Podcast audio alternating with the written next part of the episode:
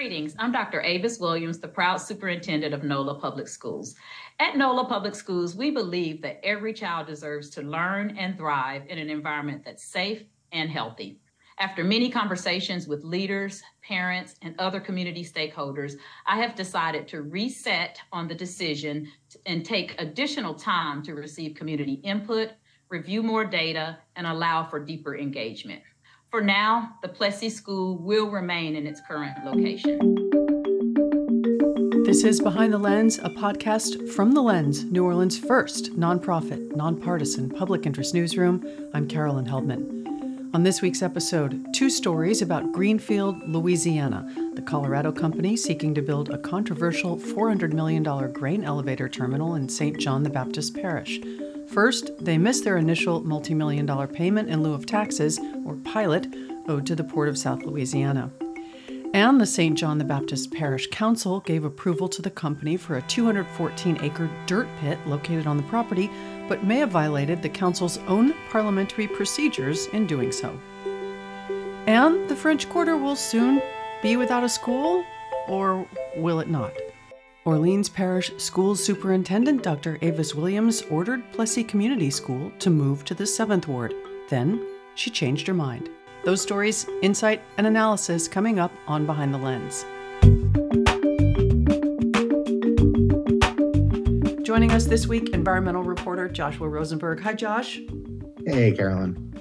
And education reporter Marta Jewson. Hello, Marta. Hi, Carolyn. Nice to have you back on the education beat, Marta. We'll get to your story in a minute. But first, we start with Josh on environment. Two stories this week about Greenfield, Louisiana. They are the Colorado based company seeking to build this controversial $400 million grain elevator terminal in St. John the Baptist Parish. The first story is that they apparently missed a initial $4 million payment in lieu of taxes or pilot. It's owed to the Port of South Louisiana. What happened there? Yeah, so Greenfield entered into this um, this deal with the Port of South Louisiana uh, last year, where they would be paying these dues uh, in, in in lieu of in lieu of taxes, uh, and and ultimately they would be saving uh, more than two hundred million dollars in in taxes uh, by entering into this arrangement that would uh, that you know that an entity would be expected to uh, you know to pay if if they were just paying you know these ad valorem or property taxes as as one normally would. So yeah, it, that was kind of controversial in its own right. That under this arrangement, they're they're paying um, you know considerably less in taxes that would uh, ultimately uh, go to parish government services, uh, to the school board, to the city council, you know, for services that the governmental bodies would would provide to their uh, residents. So it was, you know, like I said, it was it was already somewhat controversial, and uh, under this arrangement, they agreed to supply a uh, four million dollar initial payment um, by the end of last year, by by the end of 2022. Um, but according to these uh, emails and and documents that uh, we obtained at the Lens through our reporting, they basically communicated to the port that um, the the project is uh, behind schedule because of uh, as, as they put it, some pretty intense uh, environmental opposition to the project. You know, which um, how, how they're describing it is is uh, this uh, Section 106 review that the Army Corps of Engineers is conducting under the uh, National Historic Preservation Act, um, where residents and and um, other interested parties are raising objections to you know the the scope of the project and and and how they're conducting it. Um, it's it's all this project has also been subject to litigation that's challenging the uh, underlying zoning ordinance that would allow for construction on the site in the first place. And so greenfield communicate communicated to the port that there's this opposition and we really don't want to make this initial payment now. Could we please delay it? And the CEO of the port, a gentleman by the name of Paul Matthews, um, sent this email that we obtained to the port's commissioners saying Greenfield uh, is is communicating this to us, and we might want to take this under consideration. Um, they won't end up defaulting on the initial pilot or the um, initial administrative fee that the port would be set to collect, uh, which would be three hundred thousand dollars. Just as a quick aside, the the, the port is is collecting uh, almost um, is set to collect almost seven million dollars in administrative fees under this uh, pilot arrangement. And so Paul Matthews was saying to the commissioners, you know, basically we have some leverage here, and we might want to explore some options. And just to make a long story short, or maybe a little bit longer, the the port um, voted towards the beginning of February, on February 8th, to make this amendment to this cooperative endeavor agreement that you know houses this pilot deal and and they they ended up keeping the terms exactly the same as they were originally so not changing the amounts that greenfield would would be liable to to pay um, just just delaying the implementation of this uh, of this pilot. pilot until the end of 2023. But the way that they did it was kind of interesting, according to, to, to people who were there, in that the people, the public had no idea what they were voting on. Mm. It just on the agenda was just this little item that said voting on an amendment to the Greenfield uh, Cooperative Endeavor Agreement without any explanation or any details. And uh, they the some some of the people who were there made a uh, public records request to find out even what they were voting on. I ended up filing uh, my own public records request for the same thing, and, and that's how I, I, found out what they were voting on in the first place. That's been an issue with public agencies here, you know, throughout whatever parish council, school board. Uh, you know, we see things like this all the time, and as a journalist and speaking from seeing things like this happen in the past, like you just wonder and hope why these things can't be more transparent. It's easy to do when people know what's going on. Uh, you know, they can come and speak on the right issues, and there's just there's no reason for this lack of transparency. If if I can offer an hmm. opinion mm. there, right. So Greenfield had entered into this agreement to pay this this pilot this this payment in lieu of taxes to the port it was due, they missed it. They then, because they're embroiled in all of these, these controversies and these other uh, litigation and whatnot try, that's holding up the project. And the organization or the, the authority said, okay, no problem. And they're giving them basically another year to make this payment. Is that really what it comes down to? You you nailed it right right ahead there, Carolyn. That, that's that's exactly right. So no no penalty. No no penalty. We're we're not going to demand that you know you you you pay more or there's yeah there, there's there's there's no kind of penalty whatsoever. So that money you would assume, but maybe this is wrong, w- would have been earmarked for some services or something and now the the port and that that community will have to do without or shoulder that burden themselves? Yeah, presumably. And that was one of the questions that I had. So I reached out to the school board and the parish council, and um, I, I asked, you know, did anyone from Greenfield or from the port consult you beforehand, basically thinking that it might not be unreasonable for them to expect to have this uh, this money flowing in that now all of a sudden is not. Um, and and they did not get back to me. And uh, I, I, also asked Greenfield and, and the port um, that question uh, as well. And uh, they responded, but they did not respond to that question specifically. They they responded to different questions that I had. You know, we routinely um, development projects and and part of the push to get them through these um, these benefits that will go to public agencies are allotted as part of you know those deals and so when these agencies go without in kind of an unexpected manner um, it, it really is a question that needs to be answered and looked at you know more thoroughly um, i think josh and I'm, I'm glad you're examining it we just saw another example of that happen in orleans parish recently where some control had been given to local taxing authorities to overturn certain types of industrial tax exemptions that are called ITEPs. And even though our local boards had foregone those and voted against an exemption for Folgers, the state board has now gone back and you know overrode that request. So you know that's that's another example where we're seeing developers um, benefit from these tax exemptions but it's not what was expected you know by the school boards by the lo- local taxing agencies where these dollars actually you know can make a real difference. Um,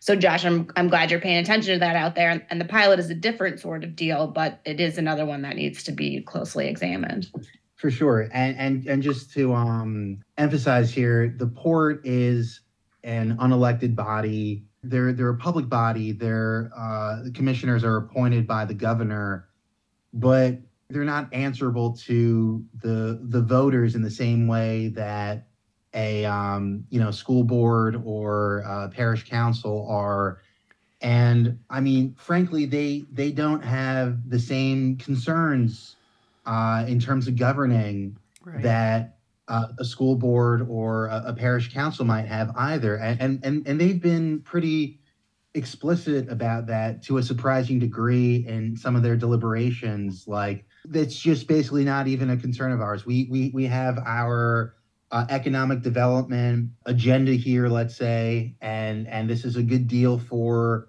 the port. And so this is what we're doing. Yet, their decision making affects residents who never voted for them and, and don't have the capacity to. Right. Boy, it, it makes me think about or have sympathy for those the, the any any administrator with fiscal oversight or managerial responsibilities in an organization or in, in a community that's that these kinds of deals are going on and they're waiting for something like that. They must I would think they probably are so seasoned now to this kind of thing happening that they probably have a a real budget of money that they know sh- for sure is going to become hard when they can and they can use it. And then a blue sky budget you know maybe this might this might come in and we'll think about using that if it comes in because otherwise they're going to miss their mark every time. For sure so that's the first Greenfield story this week. The second is after a failed first attempt, the company has received a permit for a 214 acre dirt pit on the property, but it looks like they might have violated parliamentary procedures in the process. Tell us about that story.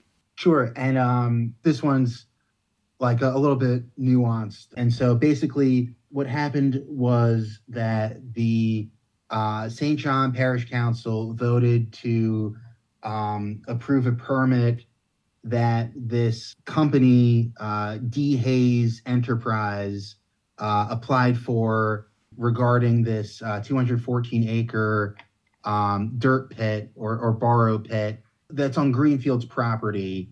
And um, this dirt pit would kind of, part of it would, would uh, overlap with Greenfield's plans for this uh, grain ele- elevator project, uh, specifically a um, rail spur, would kind of go through one of the corners of this dirt pit. So they're like they're connected, but they're like it wasn't Greenfield applying for the permit. Okay. Um, j- you know, nevertheless, Greenfield and this company D Hayes um, uh, entered into a contract back in October for this this dirt pit that, according to this this contract, would uh, supply uh, dirt for a really ambitious um, levee project that the Army Corps of Engineers is pursuing. The problem with that is that the Army Corps of Engineers is also overseeing the Section 106 review for Greenfield Grain Terminal project. So the Army Corps has said that they're not even touching this dirt pit permit that um, originally Greenfield and then uh, D. Hayes applied for to the Army Corps uh, until this grain elevator thing is done because there's too much overlap between the two projects. Mm.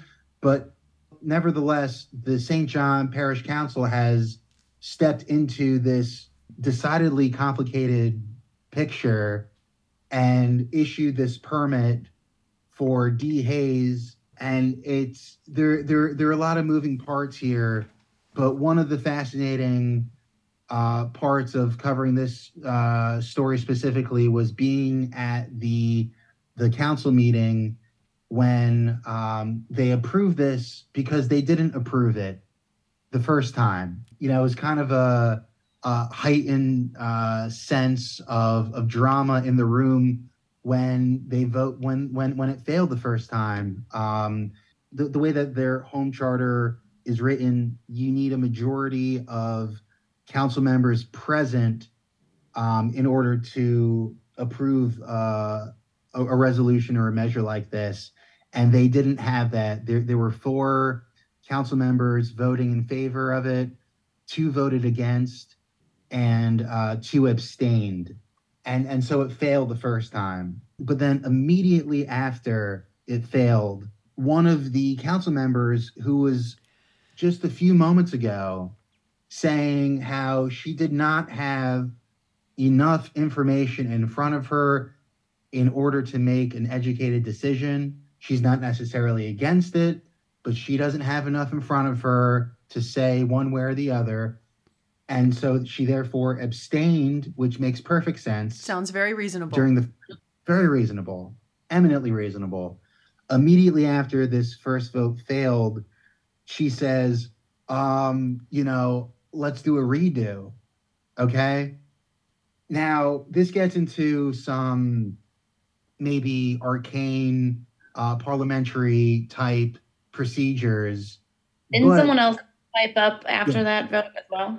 One, one of the council members, Thomas Malik, who's kind of running it administratively, let's say, kind of um, it's it's not the parish president who who runs the meetings like the motion to motion, if you will, you know, um, nuts and bolts, hands-on uh, processes of these meetings. He said, uh, "Excuse me, did you you you said you misvoted?" And it's all inaudible again. And then he said, "Okay, let's um, you know, yes, yes, uh, we have a misvote. Let's go right into it and let's vote again," which violates you know, Robert's Rules of Order. Exactly, exactly. Which the Robert's Rules of Order, which states that first of all, after after a vote like that, there needs to be a motion to reconsider right. before you can vote again and the and and and and these things are meant you know the, these motions to reconsider are meant to be really quite rare you know and, and so one of the stipulations is that only somebody who voted with the prevailing side of a motion mm. has the right to to offer a motion to reconsider in the first place so in, in other words, only one of the four council members, uh, I'm, you know, I'm, I'm sorry, only one of the, the, the two council members who voted against it, because they're on the prevailing side of a motion that failed,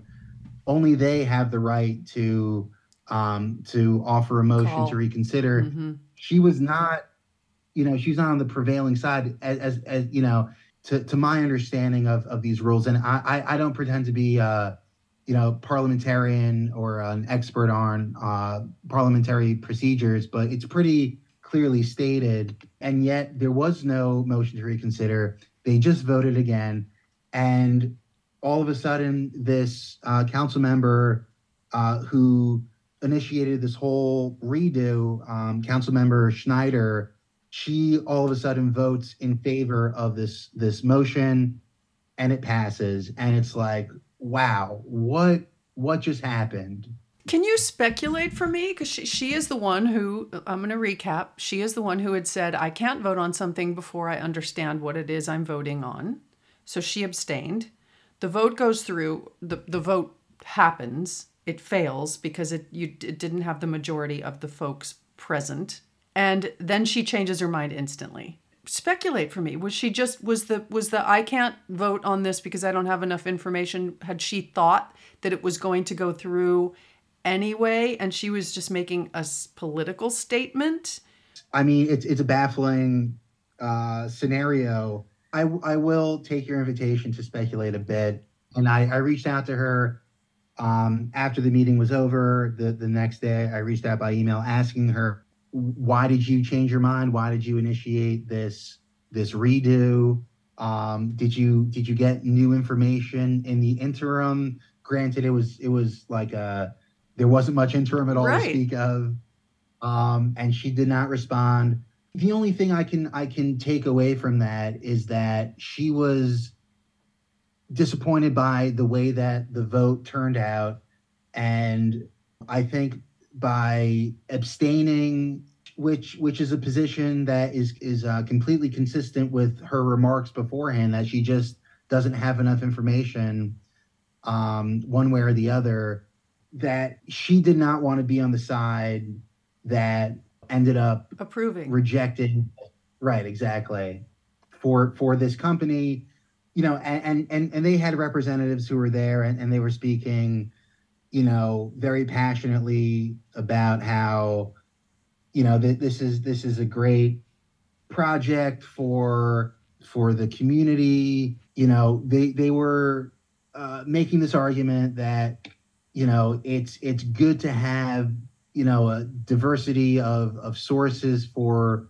uh, projects that would rely on these dirt pits or borrow pits. Um it's like going to you know the shell station down the road or going to the Citgo station where it's a, a few cents cheaper. And it doesn't mean that the army corps is is is absolutely going to use this dirt because they they've communicated to me that they're they they have they have plenty of dirt.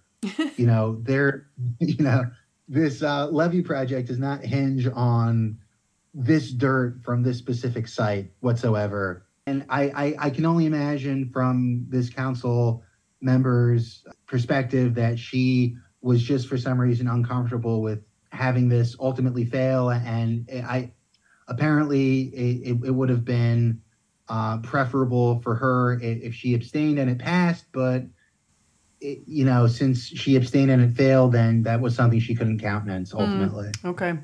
It sounds like it was pretty dramatic. The uh, there were opponents to the project there also who brought with them some shackles from the site that had been uncovered, unearthed, that you could only assume were historic shackles from from the slave operations in that part of the parish. So there is there is that in the backdrop too. So it sounds like it was pretty um, a pretty dramatic evening. this was a dramatic, um, emotional uh, meeting. You're absolutely right. Um, one of the Banner sisters, and, and we've covered the Banner sisters quite a bit. Um, Jo presented to the council um, the the what what appear to be shackles, and you that's exactly right how you described it. And what what was interesting, which which um, I did not include in the story, but one one of the um, uh, council members, uh, Lennox Madere, who I don't want to speak for him uh, in, in any way that's that's speaking out of turn, but you know to you know pr- presents as a as a person of color, and I believe he described himself as as African American.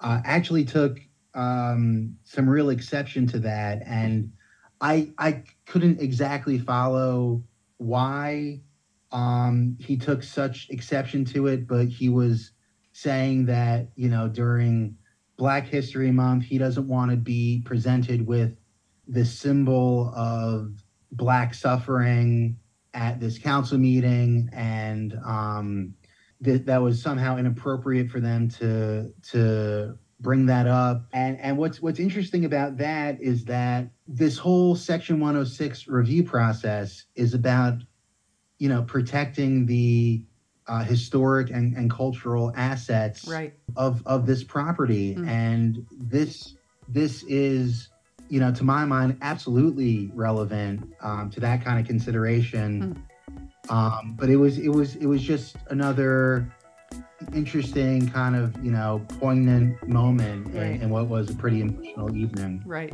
a couple of really important stories. Thanks, Josh. Absolutely.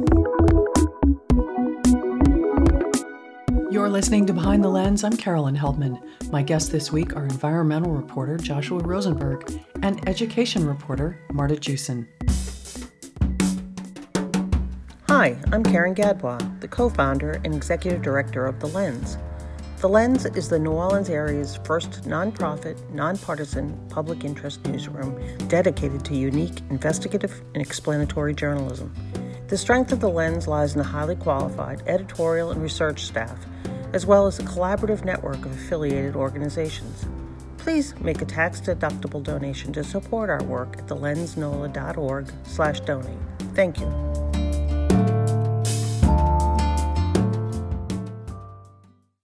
This conversation was recorded prior to the announcement by Superintendent Williams reversing her decision to move the Plessy School. Marta, you're back on the education beat. We're glad to have you. Thanks, Carol. Um, with sort of a, a sad story, the with the new right sizing initiative that the Orleans Parish School Board has undertaken, they announced that Plessy Community School, which is the last remaining school in the French Quarter, will be moving, shutting down and moving its operations to a building in the Seventh Ward. Tell us about that. Plessy leaving the quarter will, you know, represent uh, what appears to be the final school that's going to have been in that historic neighborhood um, since the school opened there nearly 300 years ago. Um, uh, so a lot of the complaints you're hearing is uh, obviously that this is, you know, a historic loss, but not only that, it's also, you know, a loss for parents and families who live in the quarter. It's a loss for parents who work in the quarter. Um, you know, it's it kind of takes away a piece of that neighborhood aspect. Um, and school officials argue, you know, that this is an incredible place to have a, a student upbringing in the French Quarter of New Orleans. Right. It's people who aren't familiar with New Orleans or who are familiar with New Orleans as visitors only are somewhat surprised to realize that it's an actual neighborhood. People actually live there. And when you go by that neighborhood, when you go by that school and there's the kids in their uniforms and everything, it, it, it it's a normal community. It just feels like a real part of the neighborhood.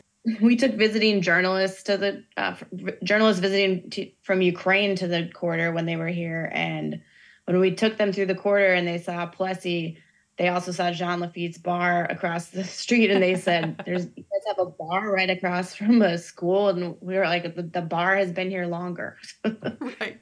You know what is surprising here is that Plessy, as a school group, had applied to leave the quarter last year and was met with, um, you know, outrage and, uh, and cries to stay in the quarter, similar to what you're hearing now.